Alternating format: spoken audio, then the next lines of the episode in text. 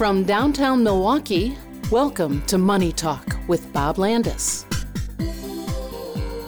Each week, professional advisors from Landaas and Company Investments discuss the latest financial developments, offering timely insight and long-term perspective. Broadcasting live from inside a snow globe, this is Money Talk for January 12th, 2024. The Pack is back in the playoffs, and they're visiting the Dallas Cowboys and all the drama that comes with that team. Your Milwaukee Bucks are home this weekend, Saturday with Steph Curry and the Warriors, and Sunday it's the Sacramento Kings. From the Canadian Parks Agency, we get this warning Don't let a moose lick your car. No, it's not a romantic thing, they just love the road salt that winds up on your car. It's not good for the moose, and it's not good for your car. And now I just can't get that picture out of my head. A Philadelphia NPR reporter was fired because his stand up comedy wasn't funny. An arbitrator gave him his job back because it was determined that, in some small way, he was funny. A lot like this weekly monologue. What's up with Bass Pro Shops? Last week we did a story about a Florida guy who stole fish from their in store pond. Well, this week an Alabama man ran into the Bass Pro Shop, stripped off all his clothes, and jumped into the pond. I think the Bass Bay is going to have to hire more security. Or at least a lifeguard. Finally, Crocs. You know, the shoes that look like the french fry baskets. Well, their CEO says business is booming. Why? Because people just don't want to dress smartly anymore. So, what is the opposite of smartly anyway? That reminds me, two U.S. senators have worn Crocs on the Senate floor. Mm-hmm. On the podcast today, we have Art Rothschild, Joel Dresang, and fresh in from shoveling a path to the studio, here's Kyle Tetting. and of course, on the investment front for Crocs, uh, they, they, seem to be coming out with every kind of potential attachment you could think of, uh, relevant for today. Uh, you can buy snowplow attachments for the front of your cro- uh, Crocs so that as you walk, you move the snow off your driveway. Um, so if our listeners are looking for a way to get that snow cleared, uh, that that may be a way. Uh, overall, uh, an okay week for the markets. The Nasdaq up 3.1 percent, closing at 14,973 at the bell. The S&P 500 up 87 points. That's 1.8 percent this week, closing at 47.84. And the Dow Jones Industrial Average up three tenths of a percent on the week, 127 points to close at 37,593 for the year the Nasdaq down three tenths, the Dow Jones down three tenths, and the S and P able to scratch out now a positive year so far, up three tenths of a percent. Art maybe a pretty good place to start. Um, it felt like at least to start the year, maybe the last couple of days of last year, there was some selling going on just to kind of position some of the profits back towards other areas of the market, and all of a sudden, you know, really the last five or six trading days now, we've seen some stability um, you know, I think reminding investors that, um, yeah, day to day anything can happen, but there really is a lot of positive out there uh, that's kind of creating some support for stocks. Yeah, we get together every week and we talk about what just happened, but what's more important is putting it in context. And uh, the last time I was on the show, we were talking about Santa Claus rallies. Well, it didn't happen this time. So the stock market did not go up those last, whatever it is, five trading days of the year and first two trading days of this year. They went up some of the days, down some of the days. And we started the year off poorly, as you indicated, the first week. It didn't feel real good. This week, hey, we got some back, but again, it didn't feel like much happened. But as you suggest, we're back to either break even or just making or losing a little bit, specifically with the S&P up a little bit. So I feel better. And the good news is, is there aren't any major drivers, you know, causing stocks to go up or down. It's very much, hey, we're just getting started. Nobody knows what's going to happen, and we're waiting for earnings season and to hear from these companies as they release their uh, earnings, see how close they come to the analyst estimates, which are, you know, very low anyway. Um, but it's more what they're going to say about what's going to happen, which I think is going to influence investor sentiment, you know, going forward in the near future. Yeah, you know, earnings season kicks off in earnest uh, today, Friday, and uh, you know the banks, one of the early reporters, uh, critical to our economy because they have so much insight into consumption, so much insight into what lending is taking place and how their customers feel about the economy more broadly, and so. Um, it's a nice place to kind of start earnings season because I, I do think it speaks to the bigger picture. What will also be interesting to me this earnings season is what kind of comments we get on inflation, especially from the producers, the consumer goods companies. uh, you know, if you're Campbell Soup, what you have to say about inflation and your input costs and how you view pricing, I think are pretty important to where we see things going forward. And of course, Joel, we had data this week on both consumer and producer prices, which, you know, I think point to more of what we've been talking about, even if the number itself looks a little different month to month. Yeah, Kyle, uh, month to month, um, it, it didn't look all that great, but the longer picture, um, I saw the, the chief economist for uh, JP Morgan um, Investments call it remarkable how much uh, inflation has come down uh, from where it peaked recently, a 40 year high back in uh, mid 2022. Um, the the consumer price index came out this week. That's the broadest measure that we have of inflation, and um, the Bureau of Labor Statistics said that uh, compared to a year ago, that it's 3.4 percent, um, and that's up a little bit from where it was in November. But compare that 3.4 percent to a year ago, it was six and a half percent, and back in in mid uh, 2022, it was at uh, 9.1 percent. So um, it's it's come down to that 3.4 percent. It was a little higher than um, some people expected. It was up a little from November. Um, the Fed wants it around 2%, so 3.4 is a greater number than 2. Um, also, I looked at the, the uh, average since 1947, and it's 3.3%, so it's right about the historical average. And, I, you know, Joel, there are so many misunderstandings about this information. I think often we hear, well, yeah, the number's 3 4 or 3 9 if you only look at certain pieces of the basket. What I care about is are we comparing the same thing? Every time we talk about it, let's use the same number. But then more importantly, understanding what inflation actually is. We're talking about a rate of change, right? And the rate of change of prices. And so to say that, um, well, prices are going up faster and faster. That's not true. In fact, the rate of change has been coming down.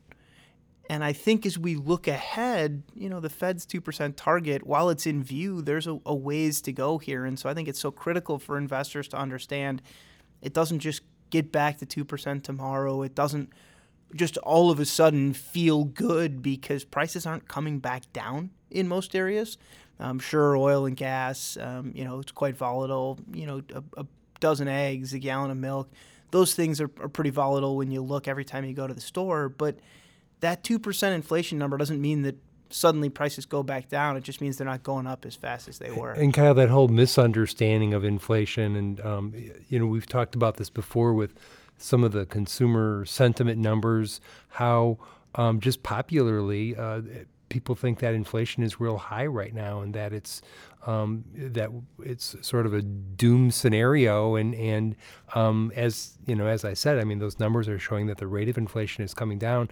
I'd mentioned to you and Art earlier that I got an, an email this week from uh, an insurance agent explaining the higher premiums by saying that they're it's because of the rapidly increasing inflation rate. And I actually wrote a nice little respectful note back saying you know that inflation rate is not actually rapidly increasing. It's actually coming down and inflation is is up but it's always up. I mean almost always. It's we're, you know, right. prices are higher today than they were yesterday. So i had a question about what the effect of that of of of especially for investors of that that um, sense out there that prices are go, are rising too fast and that's getting in the way of things so there are two aspects of this that are important, and you've just hit on both of those. One is what is the consumer's reaction to the expectation of higher prices, and that's why the Fed has been so intent upon bringing it down. If, if, if consumers expect prices to go up too much, they're either going to buy too much now and or refrain from buying something later, um, and, and that can distort, that can reduce spending, and that negatively impacts the economy. And that's why the market reacts negatively to it. But the other thing is the market's reaction to these numbers. We're like every week we're talking about inflation. I'm tired of it. You know, we have to do it. It's important. But the good news is, Kyle, as you just suggested, it's on the right. We're on the right path. It's pretty clear to me. The Fed's not going to, you know, claim victory because they're still in the war on inflation, and they don't want companies to just continue to push prices higher, which will create this expectation among consumers that oh things are, are bad out there. Maybe we shouldn't spend. Maybe we can't afford to spend. So the market's reaction is fascinating to me. So here we have an increased amount of inflation versus what was expected. and the direction being higher, if this would have happened six months or a year ago, the market would have been clobbered. Um, or there would have been concerns that the Fed is going to have to raise interest rates. Like it's a yawn this week, which means, again, suggests to me we're closer to the end of this having to talk about inflation. Um, and the American consumer spe- specifically spending, they're still spending like drunken sailors, but they're constantly shifting what they're spending money on. And that's why there's a distortion. We're always talking about, oh, the price of this are going up or that's going up. Lately, there's been a lot of talk about rental um, increases being distorted. How many people are renting a new apartment every day or every week? How many people are buying a new home every day or week, every week? Yes, we may be eating eggs for breakfast every day or every other day. So those prices are more apparent to your average consumer but they aren't as significant for the economy overall. So, so for, for clients, for investors who are listening to this, are there ways for them to, I mean, should they just not pay attention to these uh, distortions or the talk of rest- distortions? I mean, because some of that is, is in the weeds economic stuff. Well, I think investors need to remember that the businesses they're buying are price takers, right? They're looking at the market and saying, what will the market bear? And if there's an expectation, as your insurance agent placed the expectation that, well, inflation is rapidly increasing. No, it's not. Prices are rapidly increasing, but the rate of price increases is coming down. Well, but if the expectation is that those prices are increasing, me as a consumer, whether it's buying insurance or buying a can of soup or the one that came out this week was Pepsi, buying a can of Pepsi, yeah, maybe I'm a little more inclined to pay that higher price to a point. And if you're a manufacturer, if you're Pepsi, you're going to take the ability to increase prices as far as you can take it. And then you had a major grocer, especially in Europe, come out this week and say, hey, we're not stocking your product anymore at those prices. You want to go back to maybe a 5% lower price, and we'll be willing to start buying again and telling our customers they can get your product in our store. But I think in some areas we've hit that pain point where manufacturers they can't take anymore. Um, and so you see it in the grocery store with the amount of sales that are out there right now. I was talking to clients earlier this week who clip coupons who were telling me, you know, the deals they're getting right now are better than some of the deals they've seen in a while. Well, the deals you're getting are better because the prices are higher, because the things you're buying were pushed higher over the last year, 18 months. Yeah, they can afford to cut those prices a little bit on sales on coupons because what you're paying is a, a fraction of what has been a pretty meaningful price increase. And so I think we are clearly seeing it in some areas where the price taking is now starting to abate. The expectations now need to make their way into consumers that, hey, the rate of inflation really has slowed. Even if prices are still going up, they're not going up as quickly. We shouldn't be as eager to just buy for the sake of buying, we can be a little more price sensitive again. Um, and I think having that knowledge, right, not just from a consumption perspective, but also an investment perspective, what are the businesses that can still pass along those costs? Well, if you're Microsoft and you're going to give everybody pro- massive productivity gains, maybe I'm a little more willing to pay for your product, pay more for your product than I am those other products I was buying that don't have those same opportunities for my workforce. And so I think that's really kind of this differentiator between the consumption side and the investing side is from a consumption side, there's a lot of businesses that maybe can't take anymore. From an investing side, I think there's still plenty that can. Um, and those are the businesses you want. And I think, Art, as we kind of look into 2024 a little bit and where we want to invest going forward, especially here in the U.S. Um, you know, there's this conversation around the Magnificent Seven, and do we want more of that, or do we want the dogs of the Dow? Um, you know, I think it is such an interesting conversation um, because perhaps it isn't as simple of an answer anymore. Of well, it's just those seven. Yeah, it's. Uh Last year was a tremendous year. Any way you slice it, the S&P dividends included up 26% or whatever it was. The Nasdaq up even more. The Dow a little less. But our clients benefit from our counsel by having balanced portfolios. So if you're up 14, 15, 16, 17, depending upon your mix, you should be feeling pretty good. So then the question arises, as you just suggested, well, what what should we expect in the coming year? And between buying the dogs of the Dow, for example, the, the 10 highest dividend paying stocks and resetting it, you know, every year, um, it, it doesn't even beat the Dow. You know, so I wouldn't buy the dogs of the Dow, but that's something that's being talked about this this time of year, as it is every year. The Magnificent Seven, these are tremendous tech companies, but is every one of them going to be doing well? Uh, Apple already has fallen on some concerns this year. Um, Tesla, I think, past few days up and down a little bit. Other concerns. So I will suggest it probably isn't going to be that exact same seven. But American investors are a lot like lemmings. They all want to buy what everybody else is buying, and they'll continue to do so until they have their heads handed to them. So we're not going to play that game. We want our clients exposed to a, a broad variety of, of styles and sizes and jurisdictions of companies. So I'm not really too concerned about what's going to be in play this year because I'm pretty confident that our clients are going to be exposed to those things, whatever they might be, you know, going forward. And I'd rather not just focus on those seven or those ten, so to speak. And I think it's why it's so important that we track the earnings progress right now, the way we're tracking it, because ultimately this comes down to can I buy good companies at a fair price? Um, I'm willing to pay up for great companies. I'm willing to pay up for companies with a lot of growth potential. I don't just want to buy cheap companies because for most of them, there's a reason they're cheap. There's something about them, high debt levels, lack of growth potential, that overall the market just thinks, hey, this isn't a place we want to be. But there is some middle ground out there right now for companies that I think are pretty reasonably priced, at least relative to the broader market and certainly relative to what you can get with safe alternatives like cash and bonds, but that are good enough businesses with strong enough growth potential. And so I think that's the key really for me right now is, you know, to your point, it's not – some catch-all phrase that's going to drive our investment decisions. It's not Magnificent Seven or Dogs of the Dow or whatever the you know the the headline's going to be over the next few weeks. It really is. All right, we want portfolio managers managing our mutual funds that are looking at why do we own the businesses we own, and not just why did we buy them five years ago, but why is this still the right business at the right price for us? And so um, I think more than anything, active management is going to prove to be a big part of the story this year. Um, and yeah, it's partly a return story, but for me, it's actually more about risk and how we manage risk coming through 2024 after a 2023 that was so driven by just risk exposure broadly. If you took risk, you made money last year.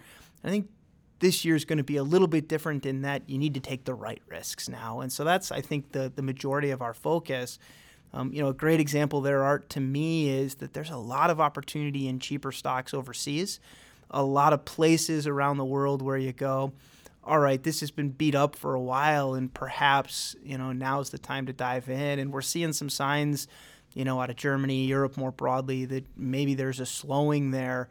Um, and I, I, guess you know the question for investors is how does that impact you know what we look at in terms of the global piece of our portfolio? Yeah, I think most investors are underweight overseas at the present time. And you can see it in the numbers. I mean, you've made more money by being more domestic. That may continue to be the case for a while. There's some significant problems globally. Um, you look at, as we mentioned, Germany uh, is reporting uh, lower uh, manufacturing uh, gains than were anticipated. Um, I think they're in a recession over there still. Um, Europe overall, and that's the driver of growth in Europe, and that's a problem. And I think one of the reasons for that, of course, is China. So we've been having kind of an off again relationship these days with China. We're trying to have more production in other places. Well, it's those rich Chinese people who are buying a lot of these luxury goods like BMWs or Mercedes, you know, from Germany. And if they're not producing, eh, if they're not buying as many, there's not going to be so much production. So generally speaking, we believe in diversifying overseas. I think if, if those profits come in better, grow quicker, and as the dollar – uh, weakens vis-a-vis these overseas currencies, we could see some gains in those foreign positions that we've been very patient with. But it is frustrating, you know, for investors sometimes to hold those things. But I think you're right. I think over time we're going to benefit from global diversification over long periods of time, especially when you look at how well the U.S. has done uh, relative to these, you know, overseas companies and countries. But we all have to. We're all going to rise or fall together, and there's a lot of problems we have to overcome, you know, before we see an interest you know, I think in, in those and the, overseas the, companies. The, the, right companies at the right price, right? I right, mean, that's right. still the key. Is that um, I care that Germany is slowing. I care that Europe more broadly has issues. I care that China's probably in the midst of um, a pretty meaningful economic collapse, um, and yet there are some great businesses out there that you want to hold through that. Um, because they are long term drivers of what the future economy looks like, and that's going to be profitable for them and profitable for their investors. Of course, I think the other conversation that kind of uh, bubbled up to the surface again this week about where we head is this conversation on Bitcoin. Uh, we had an early uh, kind of leak from the SEC that perhaps they were going to approve uh, an exchange traded fund based on Bitcoin. And then, as it turns out, they did. Um, and so I think Art, there's a lot of investors looking at that and going, all right, is this a new asset class? Is this an expansion of an existing asset class that we need in our portfolio? And now you've got some of the big players coming out and saying, maybe we want to hold on or hold, hold off a bit, perhaps. Yeah, whether or not it's something that's appropriate, the SEC pretty much caved in. People are buying it. It's sort of like cigarettes. You know, you know, if they're going to kill you, they're still letting you sell them. They may cut back on menthol, et cetera, et cetera. Um, Bitcoin to me is something that's just a, a tool for people to speculate with. Um, and reinforcing that, since the SEC has now approved it and these are now going to be sold, uh, Vanguard, which is a great marketing company and, and who really pioneered the concept of indexed investing, just cheaply buying everything. And it, it kind of works for part of portfolios. That's not what we embrace. We prefer managed investing, but the indexes have done well, and to be able to get them cheaply, credit to Vanguard. But, but they're shying away from the Bitcoin thing. They're saying not on our platforms because we want our customers, we want um, our consumers, those people who trust us with their money, to build, you know, balanced portfolios. Pretty much the way we talk about it.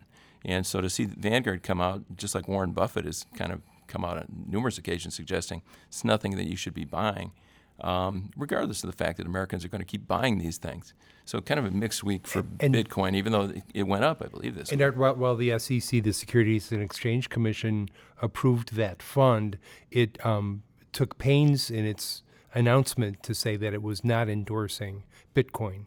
Um, Right. and, and if you go, I mean, if you go to the SEC.gov site, the statement from uh, Chair Gary Gensler um, says, in part, Bitcoin is primarily a speculative, volatile asset that's also used for illicit activity, including Wonderful. ransomware, money laundering, sanction evasion, and terrorist financing. So, Well, if Uh, that's good not a ringing endo- endorsement, I don't know what is. Um, I think just a good reminder that um, just because something is available doesn't mean we need to own it. Just because something is new doesn't mean that it's a good idea. And there's all kinds of track record of investment companies, investment products chasing uh, the next great idea, uh, bubbling for a little while, and then either boiling over or just blowing up entirely. And so, not to say that that's where Bitcoin is headed, not to say that's where a Bitcoin ETF is headed, but just that I think we need to be pretty careful about how quickly we run down that path to go by.